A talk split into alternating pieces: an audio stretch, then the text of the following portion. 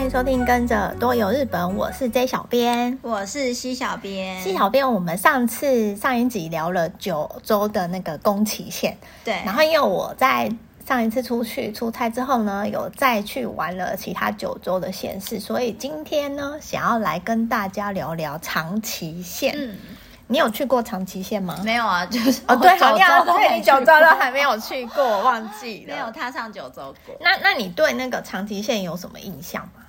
长崎县以前外国人很多哦，对对对，我其实就是在还没去过长崎县之前，我对他的印象就是他是不是有那个中华街？对，印象当中好像也有一个中华街，然后好像也有一个，好像它也是日本以前可能国际的什么贸易港口。嗯，以前在那个课本上好像有学到，就是明治维新的时候，对之类，然后它好像也是一个就是重要的贸易港口。哦、我对它也是印象也是跟那个啦，跟那个什么神户，嗯，有一点像，就是会充满很就是很多外国人去，就比较不排外的一个地方，比较多异国风，对对对，异国风味的地方这样子。然后对他的印象就是觉得他除了日本人，应该说。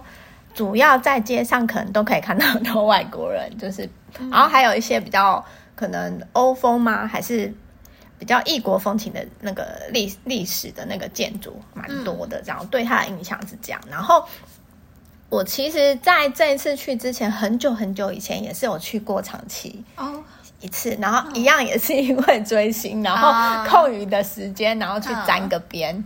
我那时候去这呃，好像蛮有名的地方是那个什么眼镜桥哦，印象当中对，印象中对。然后因为那时候啊，就是跟着大家一起跑嘛，也没有也没有太做什么功课，所以我我只印象当中，因为那一天去的时候天气很好，然后有拍到那个就是眼镜桥完整的眼镜桥的那个照片，对对对对。然后只有对那个眼镜桥的地方比较有印象深刻，嗯、其他地方其实。哦，还有一个有去买长崎蛋糕，对，除了这两点之外，我后来对于我那次去的那个，我在回忆的时候好像没有什么太多的印象。嗯、然后这次再去的时候，我们去了，呃，我觉得一个地方蛮有名的，另外一个地方是。那时候在资料上，就是有上网找一些资料的时候看，就觉得这个地方蛮神奇、蛮奇特的。然后这次就有安排去这个地方，这个地方叫做军舰岛。哦，我知道。对，我们我们是不是之前好像也有一直也有聊到说，哎、嗯，可能想去这个地方看看。对。然后这一次我就真的有实际上我们有安排这个景点。嗯。这个景点，我觉得它跟一般的那个观光景点非常的不一样。怎么说？因为我我去之前我。呃，我的幻想，嗯、我的想象是说，哦，因为它是在那个海上的一个岛嘛，那可能要搭船过去，嗯、然后搭船过去下船之后呢，就可能可以自由在上面，可能大家自己走自己的拍照啊，然后什么之类。哦、结果不是哎、欸，它好像蛮严格的，对，它其实是一个蛮严格的地方，嗯、而且它不可。就是他没有办法让你自己一个人就是行动，可以到处在那边乱走的拍照。所以等于是说上岛之后，就是你必须要参加类似那种当地的 tour 之类，没能够去嘛。没错，就是你要去，首先你要去军舰岛这个地方的时候，你一定要报名他们的那个行程，才有办法参加，因为它是它、哦、是不不对外开放，说你单独自由行的，然后一定要有人，但因为它毕竟呃算是一个。遗哎，那叫什么古迹吗？遗产就是他已经哎，它现在是世界遗产吗？我记得它对，它是被列入，它在那个二零一五年已经被列入那个世界文化遗产的地方，哦、所以它是不可能让你一个就是自由在那边乱走动的。嗯，所以它没有办法让你自由自、嗯、呃，让你自由去行动对活动，它必须它是。嗯就是有保护起来，对，它有就是有保护。然后我刚刚讲说，哦，你要去军舰岛这个地方，你必须要参加他们的那个游轮的那个，应该说是对游轮的行程嘛。反正就是有当地船公司，他们都会有做这样的行程。然后你可以上网，要去之前你可以上网先报名，或者是说你可以呃当天到他们那个那个什么。船搭船的那个地方，船公司的地方，报名就对。其实他如果有位置，就是名额有限嘛？他会有一定的那个名额，但是他有好几家公司。嗯，对，所以所以其实基本上你没有事先报名，应该就是只要就是去到现场，然后只要他有位置，这一家船公司的呃行程成员满了，你就到另外一家船公司问问看。就是你都可以去问问看。就因为只要不是太就是忘记什么的话，基本上我觉得啦，应该当天都还可以有位置。这样、嗯、哦，你就是事先上网预约，或者是到那个就是当天到长崎港的那个办公室，对，它就有很多那个窗口，然后你就可以去问。然后我那天去看的时候，我觉得蛮特别的是，我想说，嗯，那这个因为这个地方也算蛮，就是知道的人就知道嘛，算蛮有名，然后会很多人想要去看。嗯、然后我就想说，哎，那可是如果都是日本。就是如果都是日文的话，对，那外国人怎么办之类的？然后我到现场的时候，我就看到有一个导游很可爱，他挂了一个牌子写中文，哦、中文导游。所以你的意思是，就是他的那个呃，他是有行程，对，其实是也是有会多国语言的导游在。他好像我不晓得其他一个、嗯、一个行就是一个行程大概是几个人啊？一个行程他有最多最我不晓得几个人，但是那几个船、哦、那个船。我觉得至少五五六十个人跑不掉哎、欸！你说一艘船坐五六十个人，嗯、所以就是很五六五六十个人跟着一个导游吗？是这样吗？不是哦，我跟你说，哦、他很聪明。他们呢、啊，就是你知道，一艘船出去之后啊，哦、他下船的时候，我觉得他们已经就是规划到很完整。他会分批导览啊，他会，因为他。毕竟那个地方也算是个那个，就是世界文化遗产嘛，那也不可能太多人挤在某个地方啊，哦、所以他会他有安排那个路线，导览的路线，哦、他会跟你讲说，哦，可能多少到多少人这一批人，好，先往这边开始，嗯、然后另外一批人往另外一边开开始。那那个行程是你在登船就是报名之前，嗯、就是你就可以自己先选择说，哦，我要走什么行程之类的吗？没有，他他其实的行程，他其实行程是固定的，他导览的有两三种行程，然后哦，不是他去的路线都一样。就是以我那间船公司来讲的话，他其实。应该说，大家去的那个可以去参观的地方，应该都是一样的，嗯、只是顺序的问题。哦，所以他们会把，比如说这一批人会错开人潮，对，会让大家同时间到一个景点。他会这一批人先往这样子顺序走，嗯、比如说一二三这样走，嗯、然后另外一批人可能倒过来三二一什么之类这样子。嗯、对，他就是会有安排这样的。然后他有一个那个中文导游的那个牌子，嗯、那就是他，我不知道英文有没有，但是。我非常确定的是，还有应该有吧？我猜猜，因为都有中文。还有，还有，还有中文。是多国语言的话，第一首先会先有。然后我就看到他就在那，然后挂一个牌子，那个。然后确实，我们那一天去的时候，我就有看到蛮多台湾人的。哎，那这样子是你就是讲我是外国人，嗯，我需要中文导游的话，是我在报名的时候就他就会告诉你说你呃。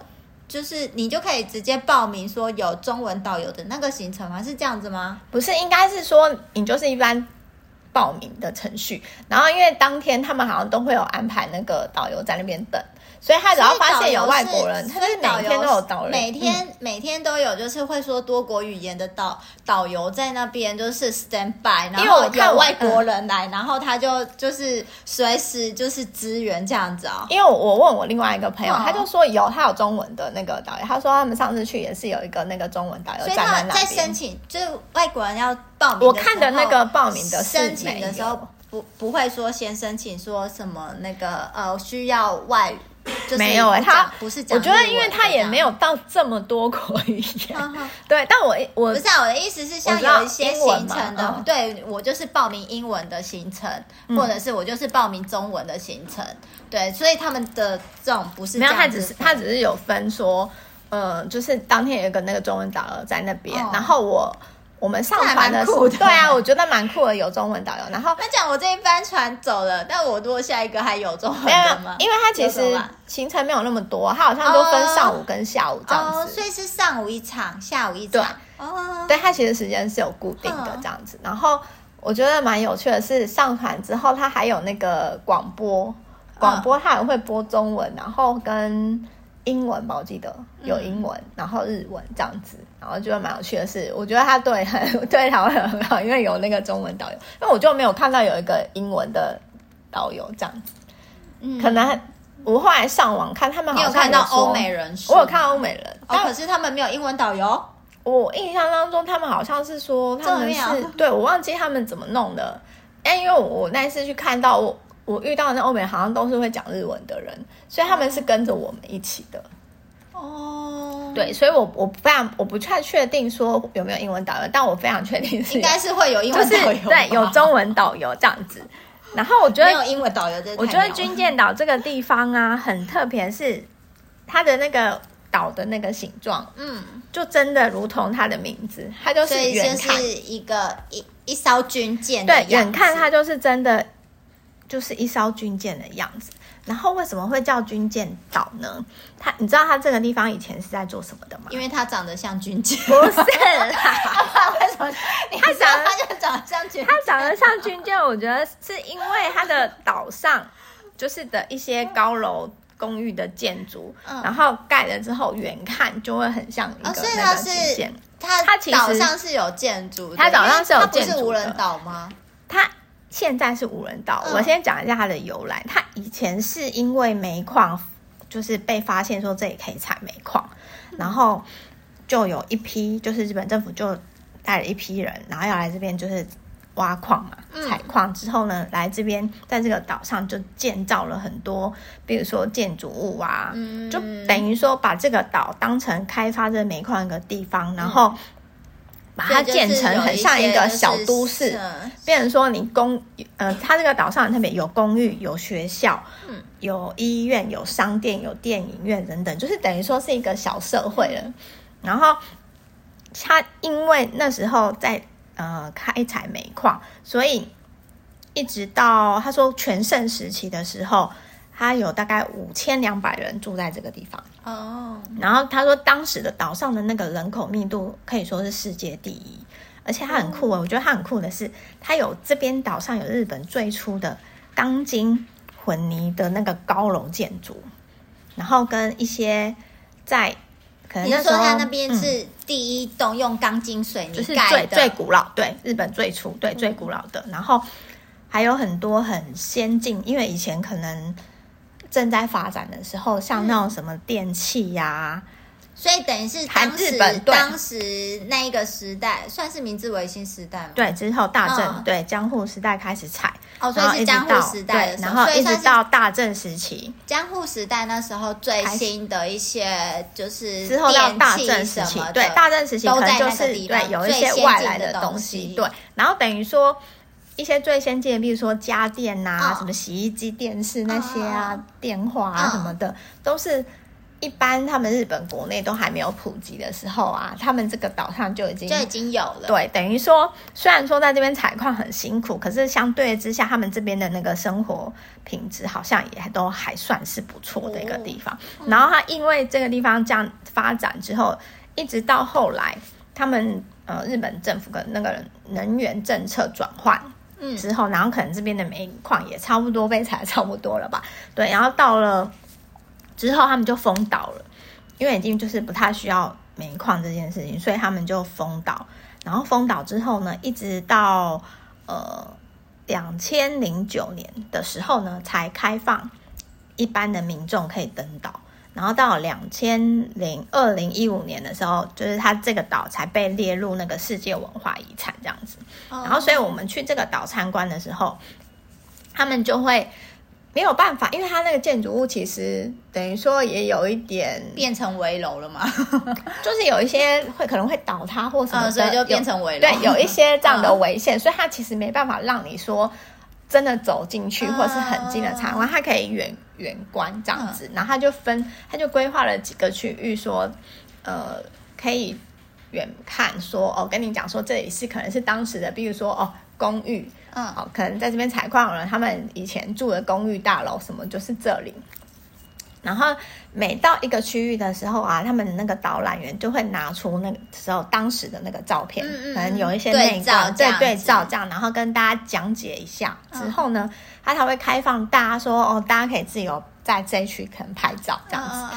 然后拍完之后，他再引导大家到下一个地方。然后我觉得蛮酷的是，他可以。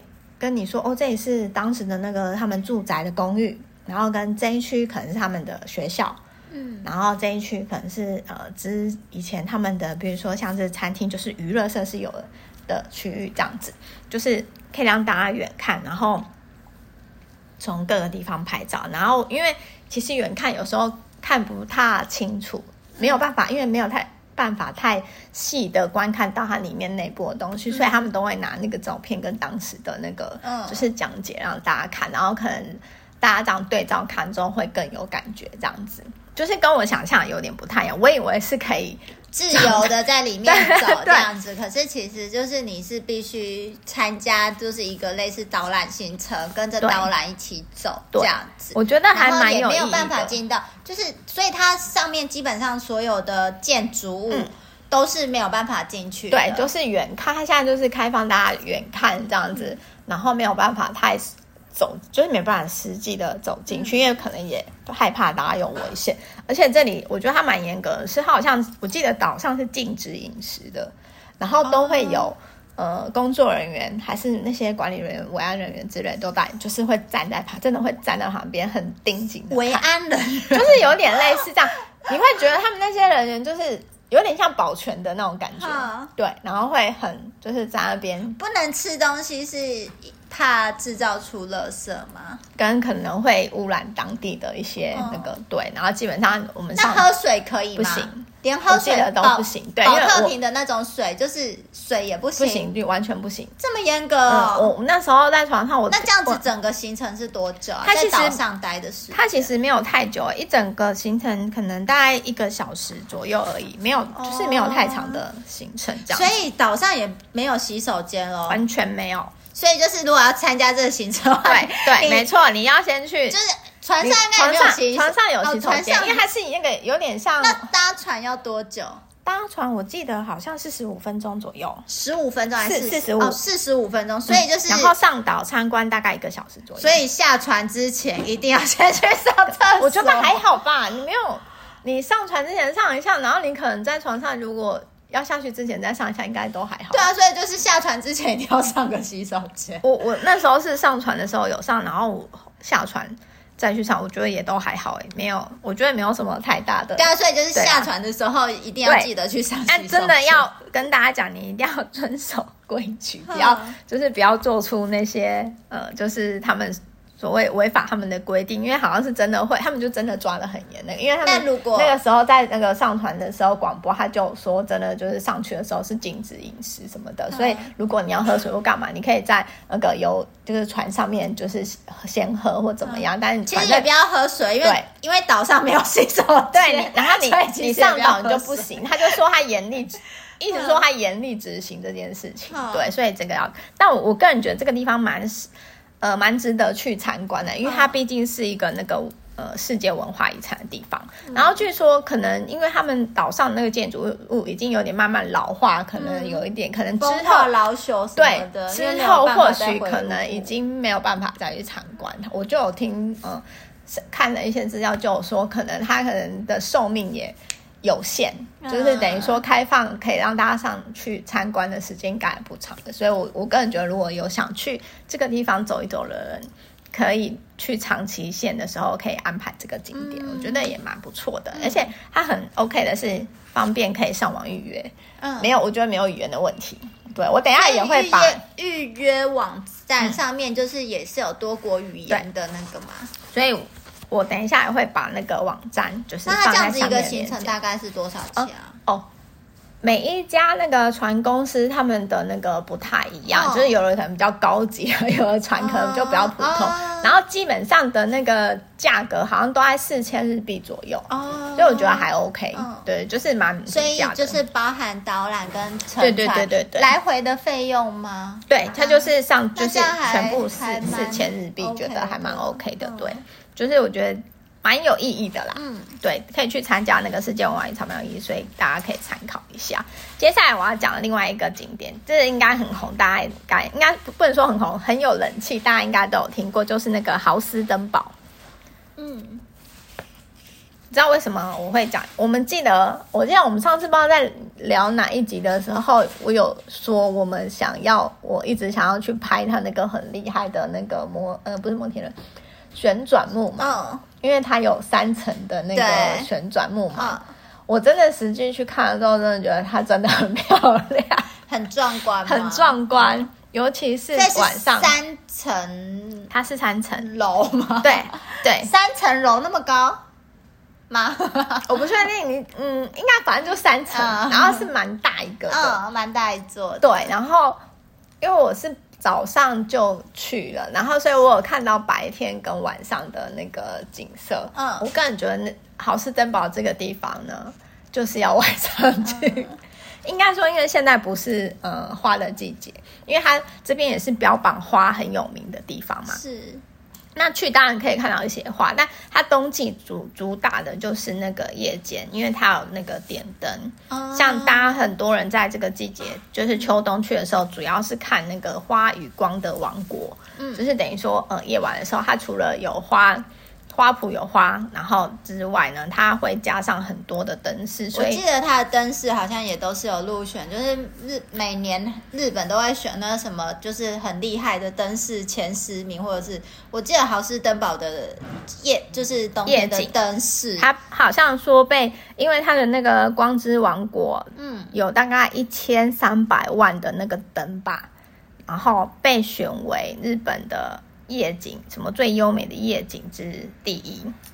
我觉得它这个地方呢，它是号称，因为它我看资料上写说它是号称日面积日本第一的主题乐园哦。但我觉得它跟大家对于主题乐园的印象应该有点不太一样。像是我我我像我对主题乐园的那个印象就是迪士尼，然后跟环球影城，然后有很多的游乐设施这样子。对。但我觉得它这个地方不太一样的是。它不能说它有太多的游乐设施，对，它的那个设施主要是都是一些，比如说利用那个 VR 或是 AR 的那种设施中，嗯、就是结合光影，让你去有那个体验式的游乐设施，而不是说真的像那个迪士尼或什么是搭乘，然后是真的会，它不算是游具的那一种，对，不算是游具，它比较像是有点体验型的这种、哦、沉浸式的那一种。所以，而且我觉得它这边很适合拍照。嗯，喜欢，因为它白天也是花那边也有很多，就是有种很多花。然后它的整个里面有点像是，因为它就是以荷兰荷兰的那个建筑，好，对为主。然后，所以它在那个豪斯登堡里面有很多那个风车哦。然后它的那一些建筑物啊，也都是很欧风。所以你在这边白天时候去啊。很适合去拍，天气好的时候，嗯、我觉得很适合拍那个风车跟花。然后它里面的那些游乐设施，不能说游乐设施，就是我刚刚讲的，有点像是沉浸式体验那一种。也很好玩，意外的，我觉得意外的很好玩，因为我我对里面有一有一个游乐设施，它是钓鱼的，它是有点像 VR 钓鱼的这样，哦、它是利用那个光，那是真的会有一个钓竿吗？它真的会有钓竿，有一个钓竿电动的，然后你就是甩的时候，它的那个线就会飞出去、嗯、啊，线就已经是就是虚拟的了，对，虚拟的，嗯、然后。它等于说你，你就是有点站在一个池子上面，嗯，它就是围了一圈，让大家可以在那边。然后它会跟你说，你只要甩动你的那个线，就会飘出去，嗯、然后鱼就会鱼会自己来咬你的那个饵，对，来咬饵。然后呢，你只要发现它有震动的时候，就表示鱼上钩了。哦，然后鱼上钩的时候，它就会说你要拉那个线，就是把它拉回来。嗯嗯。然后拉的时候，你还要注意，你要记得按一个旁边的按钮。嗯，这个按钮的功用就是让那个鱼。的那个什么抵抗力减弱。啊，它因为鱼会反抗会挣脱嘛，然后你要按那个，就是让它会变虚弱，嗯，然后你的鱼就可以钓到这样子，嗯、然后就是钓那个鱼累积分数，嗯、然后它还会有限时，然后会出有一段时间会。呃，现实出现那个很很厉害、很巨大的那个鱼，啊，你钓到可能就是很多分，分数就对对对，我觉得那那个蛮好玩的。那那个最后就是它是一个比赛吗？还是就是呃自自我挑战的？他他他会比赛，他会跟就是现场的人，然后荧幕荧幕会跟你说哦，谁谁谁有钓到，几号的人有钓到，然后什么什么之类的，就会有这样小小公布。同时最多是有几个人可以去玩？一二三四五，我记得一排这样子有几个？九。九十八个人吧，哦，那蛮多的，对，所以它很大有二四六八，六对十八个人，因为一排它就是左右，然后加中间这样子，哦、对，应该有十八个人，哦、就蛮好玩的。嗯、然后因为啊，好事登堡的特色就是它几乎不用排队，就是几乎跟对跟那个。环球影城跟迪士尼有点不太一样，因为通常需要排很久，这边几乎不用排队。嗯，然后我觉得很很适合喜欢漫游的人。嗯，对，然后我非常推荐说大家可以夜晚来这里，因为这个地方我真的，因为我们当初去的时候就是想象说它是跟迪士尼跟环球影城一样要很早去排队的这个，嗯，然后后来才发现，哎，不用哎，它根本不用排队，所以。只要你喜欢的东西，你基本上都可以就是无限次去玩。像我刚刚玩讲的那个钓鱼，因为我觉得很好玩，我就玩了三四次，对，都不太用排队。然后晚上来这里拍照，我觉得很 OK，因为它有开放说呃星光票，嗯，就是你可以不用买一日券啊，你可以买星光票，因为在秋秋冬的时候，大家都是会呃。晚上就是几乎到傍晚的时候才进来，我是后来才知道，对，因为我想说习惯我们白我们白天去的时候有人，但是就真的没有太多的人，然后后来才发现哦，原来这季节就是要那个晚上来，因为就灯饰很漂亮，然后到了晚上就发现真的还蛮多人进来的，然后这里我觉得它的那个不是只有灯饰，它整个用的街景，它就真的很像欧洲浪漫的街景，像它有运河。的地方，然后还有一些哦，因为我们这次去刚好是圣诞节之前嘛，所以它也有一区是那个圣诞节的，有很多圣诞老公公什么，嗯、有点像欧洲那个圣诞市集的那种气氛。嗯、对，我觉得那边也很棒，所以是像欧洲的圣诞市集那样子，对。就是也会有人摆摊吗？有有有，嗯、它旁边就是有那个摊位在卖东西这样，然后。还有很多圣诞老人啊，或者是圣诞树等等，就是可以让大家在那边拍照玩的很开心。然后我个人就是最推荐就是那个很亮的三层、很绚丽的那个旋转木马。所以它等于是晚上的那个最主打的，应该就是那个三层旋转木马。对，还有那个摩天轮，我觉得很不错。哦、摩天轮的话，你就可以慢慢的坐上去看它整个的那个景致，嗯、觉得真的很棒。看它的整个就是灯饰的。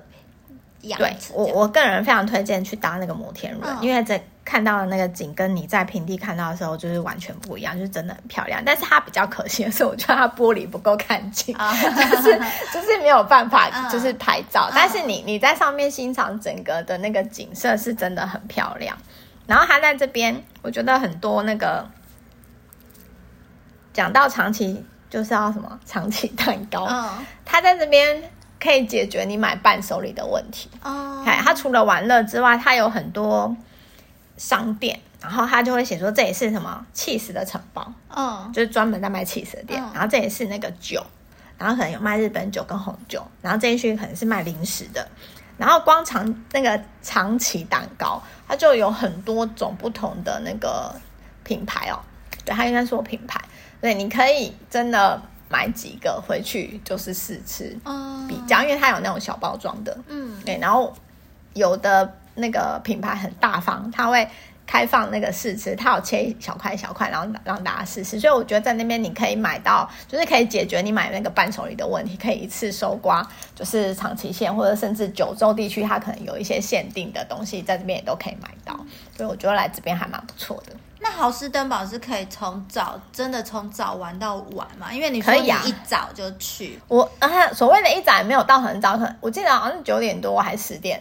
对，然后他就对他可以玩到晚上。白白天那段时间就是在那边都不会觉得就是哎好像差不多了的那种感觉。不会啊，因为你你。爱拍照的人，我觉得你就会拍不完。然后跟它其实像我刚刚讲的这些东西，只是一部分，它还有一些游乐，应该说户外的游乐设施。它有那个、嗯、那叫什么滑索，那叫滑索嘛。嗯，对，有一些户外的体验都可以玩，就是你只要买门票进去的时候，就是都可以玩的。然后它就是一票玩到底，对，它就是一票玩到底。除了我有那个，好像在晚上的时候搭运河，好像是。搭运河的那个船，好像是另外要付费的。其他我记得好像几乎，因为我那一次玩的东西都没有再另外付费。对对对，所以我觉得还蛮值得。那如果说，对你刚才讲到重点，如果说你不，你觉得你怕很无聊，可能一整天待在那边，就是可能很快就会想回去的那种。对，因为你说就是比较多的，就是日本人比较多，都是傍晚才去，白天就是。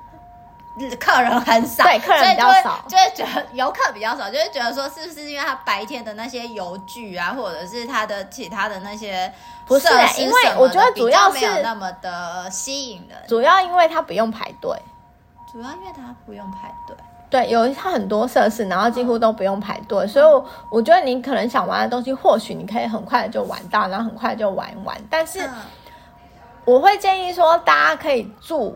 住宿可以定在那附近，因为它旁边有很多住宿，像那个大昌，然后日航等等的一些饭店都在附近，那好像也都不贵。嗯，那我我觉得你可以定在那边住宿，像我们就是住在那个附近，然后我们有白天去玩了一下，然后再回去可能。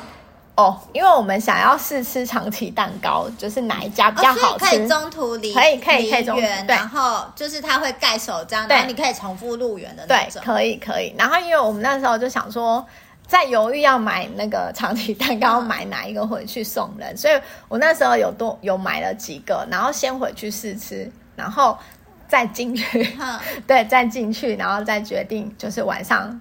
最后离开的时候要买哪一个？所以我觉得建可以也可以建议大家说，你可以订在附近的那个住宿。原因是因为，比如说，如果你跟家人带可能长辈，他们可能没办法一直走，对，那中间想休息的话，那我觉得你可以哦，可以让他们带回去，呃，带去饭店，回饭店休息一下，然后再去，我觉得也蛮不错的。嗯、对，这是我觉得。的这次去的那个心得感想哦，应该长期你有想去哪些地方？我觉得我们时间好差不多。真的吗？我觉得你可以讲一下下你难就是想要去的，因为你说要聊长期，然后就叫，因为我没有去过嘛，嗯、所以就叫就是找一下看有没有喜，就是有兴趣的。嗯，然后稍微看了一下，就。呃，有两个地方，我觉得就是可以介绍给大家，是我自己真的很想去的。嗯、可能因为有时候我跟大家想去的可能不太一样。不会，我觉得你那个应该也会我想去的。第一个是啊、呃，这个地方其实以前在我们有介绍过，就是日本三大夜景。哦，夜景。对，我觉得这是很可惜，我没有看到夜。对，就是、其实这个地方是以前介绍夜景的时候就有介绍过的，就是道佐山的夜景。哦，这个很有名，它算是长崎市的那个蛮具代表性的一个地标。嗯、然后呃，我因为其实长崎长崎市这个地方是就是以呃，它本身就是那个什么，嗯。日本的是日本的新三大夜景之一，嗯嗯嗯，然后也是那个呃世界的新三大夜景之一嘛。嗯、所以其实长崎市这个地方，它其实在不同的地方都有夜景可以看，嗯、然后、嗯、呃看起来都会是蛮漂亮的。就是除了我现在介绍的道佐山以外，像是什么呃，你看官方网站的话，像什么郭冠山公园或者是风头公园之类的，嗯、就是夜景也都很美。嗯、那这个道佐山呢，它算是。欣赏长崎市夜景最好的一个地点吧。嗯、那我觉得，呃，除了它的美夜景的美景之外，因为它的夜景被评价为我觉得超多，就是大家都知道韩馆，就是大家都说百万夜景嘛。嗯然后道左山这里的夜景是有千万美金价值的，千万美金看起来听起来就很就很厉害，很厉害。对，所以就是非常值得去看。嗯、然后因为它呃道左山。公园这边，它算是在比较高一点的地方，就是也没有到很高啊，就是大概海拔是三百三十公三百三十三公尺左右的地方。嗯、所以它如果是天气好的时候，就是你还可以看得到那个视野好的时候，还可以看得到那个五岛列岛的风景啊，嗯、还有那个他们那边也还蛮知名的那个景点云仙月的那个景色这样子。哦嗯、那我觉得就是除了。稻佐山除了它本身的夜景就是有千万美金价值以外，嗯、我觉得它的山顶缆车也很有特色，是我会很想要搭的。嗯，它的山顶缆车是呃，我看介绍是说是给那个呃呃法拉利做设计的那个设计师，听起来就很厉害，对，去完成。然后我觉得大家如果没看过的话，可以上他们的官网看一下，嗯、因为他的那个缆车，我觉得就是整个很有。工业风的那个质感，然后就是有一种高级感的那法拉利啊，对，法拉利缆车，就是它的那个流线什么的，我觉得还蛮漂亮的。然后再加上它有一个很特别的地方是，它是采四面全部都是落地窗式的那种，就是设计。嗯，所以就是你在搭缆车的时候，在上山的那个途中，就是你可以就是三百六十边对，然后而且因为是落地窗式的，嗯、所以是整个视野是很开放、很好的。嗯、所以我觉得这个缆车是我就是蛮推荐大家可以去搭的。嗯，嗯，而且我觉得它的交通方式也蛮好的是。就如果你是嗯像我一样不会开车，然后就是到了当地就是要坐交通工具的话，嗯，就是他们还有出那个就是室内的那种巡回巴士，嗯、免费的哦。嗯、就是你呃，他有跑几间，他那个巡回巴士有停五六个点吧，嗯，然后其中三个点是饭店，然后还有一个是呃，他会从 JR 长崎站那边发车，嗯、所以就是呃，像跟我一样的。不会开车的呃自由行的旅客的话，就可以搭乘那个。在长崎车站那边搭他们的接驳车，觉得很棒哎！有接驳车这件事情真的是很不错。对，然后就可以直接搭到他的算是最后一站，他的那个渊神社站，嗯、就是那一站就是他的那个缆车的搭乘山下的车车站，然后就可以从那边搭车上、嗯、搭缆车上去。嗯，而且我觉得它的费用还也还蛮便宜的，就是它缆车费用来回大概就只要一千两百五十，很便宜呀、啊，来回哦，很便宜，所以我觉得。很值得，我觉得还蛮便宜的，很值得，很值得。对，所以我就觉得还不错。嗯，那我刚才提到他的那个免费巴士，就是它是可以直接在他的那个官网上面，就是缆车的官网上面预约。嗯，所以就是呃，如果真的有要去，然后要搭的的人的话，就可以先在网站上面预约。不然的话，你到了现地可能就是怕客满，对，怕坐满了，你没有办法坐上去。嗯就是还蛮可惜的。然后如果是开车的话，因为它其实上山的缆车有两种，刚才是讲就是跟我一样不会开车是自由行的客人的那个、嗯、呃交通方式。另外一种，如果是你自己会开车的话，你就可以把车子开到那个。呃，到左山的山腰，它那边有一个那个山腰停车场，车场对。然后停车场那边呢，就是你要再另外坐缆车上去，可是它的缆车就不是呃那种吊挂吊挂式的那种缆车，它是轨道缆车。嗯、然后它的它也是同样都就是那个法拉利的设计师的那个设计完成，嗯、而且它这个缆车我看它好像是二零二零年很新哎，对，二零二零年才就是呃一月份的时候才。开始运行的，行 uh. 对，所以很新。然后跟那个，嗯、呃，刚才讲的那山顶缆车一样，都是彩黑色的设计。然后我就觉得，就是是不一样的一个感觉，因为它是轨道式的，uh. 对。然后，而且它的那个缆车费用真的也很便宜哦，来回只要五百块，好便宜，很佛心哎。对，所以我就觉得，就是除了它的就是呃夜景以外，然后。它的缆车，我觉得也是一个很好的一个体验啦。嗯、对，然后另外一个就是我想要推荐给大家的一个景点是，嗯、这个景点真的是我看了好久，嗯、就是我才就是才看到，就是哎，因为其实呃，长崎有蛮多的小小小小的打卡点，嗯、像你刚刚还有提到的演。呃，眼镜桥之类的，嗯、可是我就会想说，这个地方是不是值得我就是呃特地花时间跑到这边，然后去打个卡这样？哦、所以我今天在看长崎县的那个景点介绍的时候，嗯、就是会稍微把这个点考虑进去，嗯、然后所以我看了很久才就是找到了第二个，我真的会觉得我愿意花时间去。哪个地方？这个地方叫做琴海中央公园，嗯、哼晴是那个钢琴的琴，的琴然后大海的海。嗯、然后它这个地方，它算是近几年才红起来的一个景点。嗯，它厉害是厉害它的厉害在它的樱花季节。哦。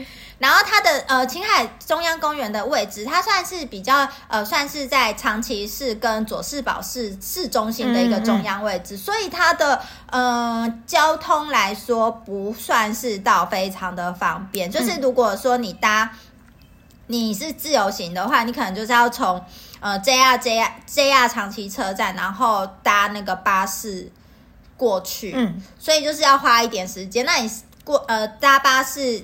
搭长崎巴士过去，然后在一个青海交流中心站，嗯，下车之后，然后再走个十五分钟，嗯，所以就是你是需要花一点点力气。嗯才能到这个地方。那我觉得他厉害是厉害在，我觉得有时候可能口说没有办法表达他的厉害，就是事后之后就是大家可以上网去 Google 一下他的照片。嗯、他厉害，我们常常都会说樱花隧道，对不对？对，他厉害是厉害在它的樱花吊桥哦，所以它特别对吊桥，所以它是一座吊桥。嗯哼，然后这一座吊桥它是呃。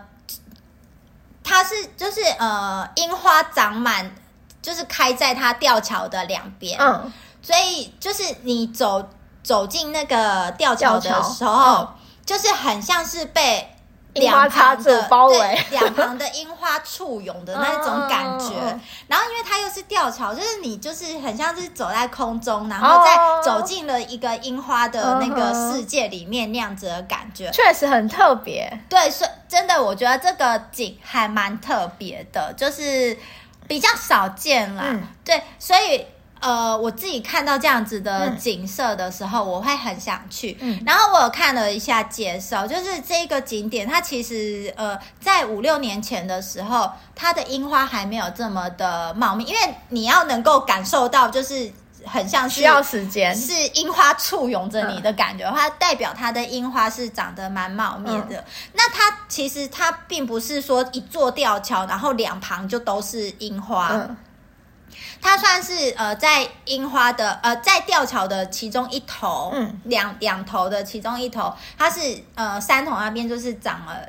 的樱花比较茂密，嗯嗯，所以你就是有一点点，如果你是从那个樱花比较没有樱花的那一端走进去的话，就真的还会很像走进了一个就是另外一个世界，对樱花的世界那种感觉。嗯嗯嗯，那我刚才有提到，它是在五六年前樱花还没有这么茂密嘛，嗯、所以它是这几年的时候，樱花就是慢慢越长越茂密，嗯嗯。嗯嗯所以才会就是让那个呃吊桥有了这样子就是樱花簇拥的感觉，然后再加上就是近几年呃社群媒体就是比较发达的关系，嗯、所以就是打卡的人多了，所以才这个景点才会起来，对，才会就是红到县外的人，不然的话就是。这个景景点原本就只是当地人会去的一个地方而已。我觉得你介绍的都很不错，哎，都是会 会去，就是让人家会觉得，哎，真的会想去的地方。所以我真的，我才跟就是在小编说，我找好久，就因为我会想说，就是我要真的会想去才想介绍，特特地去这个地方。嗯、然后还有一个就是我觉得呃蛮特别哦，我想要补充一下，就是你除了来这个。这个青海中央公园看这个樱花吊桥以外，嗯、你就是呃结束看完这里之后，你还可以到它旁边呃算是附近啊、嗯、的一个叫做青海护根川。嗯，那它那边的话就是大概是有两公里的那个呃樱并木，嗯、所以你可以同时一起去，哦、同时都是樱花景点。对对对，都是樱花景点，你就可以在樱花季的时候就是拍这样子的景点，然后像是在。刚才提到的青海户跟川这边的话，它它附近的农家刚好就是也是种植那个油菜花开的那个季节、嗯、哦，所以都可以一起看到。对，在这个时候你还可以就是同时看到樱花跟油菜花的景点，所以我就觉得还蛮不错的，嗯、所以会推想要推荐给大家。我觉得你介绍的都很不错。你说到这这一个那个青海中央公园，就想说，哎，那我下次樱花季的时候，如果有去九州，想要去看看。这这个地方，我是真的还。蛮喜欢，就他那个，就是那个吊桥的照片拍起来，就是真的就是太吸引，很有震撼，太有魅力了，嗯、然后太特别了，嗯、对。然后我还想要就是补充一个是，就是因为长崎市里面的那个道路蛮多都是呃呃斜坡道路，嗯、然后所以他们就有很多的斜坡的那个。景点嘛，嗯，我我也会很想要去把那些就是每个斜坡景点，就是拍一个照打个卡这样子。哎、嗯，我觉得收集那个也还蛮有趣的。嗯、对啊，对以上就是我们就分享了长崎县的景点，希望大家会喜欢。那如果大家喜欢我们的分享，欢迎在下面留言或到我们的脸书 IG 搜寻日本旅游推广中心私讯给我们，也可以到我们的官网 JTC ECGOJP 点 COM 获得更多的旅游资讯。我们今天的节目就到这边喽。拜拜。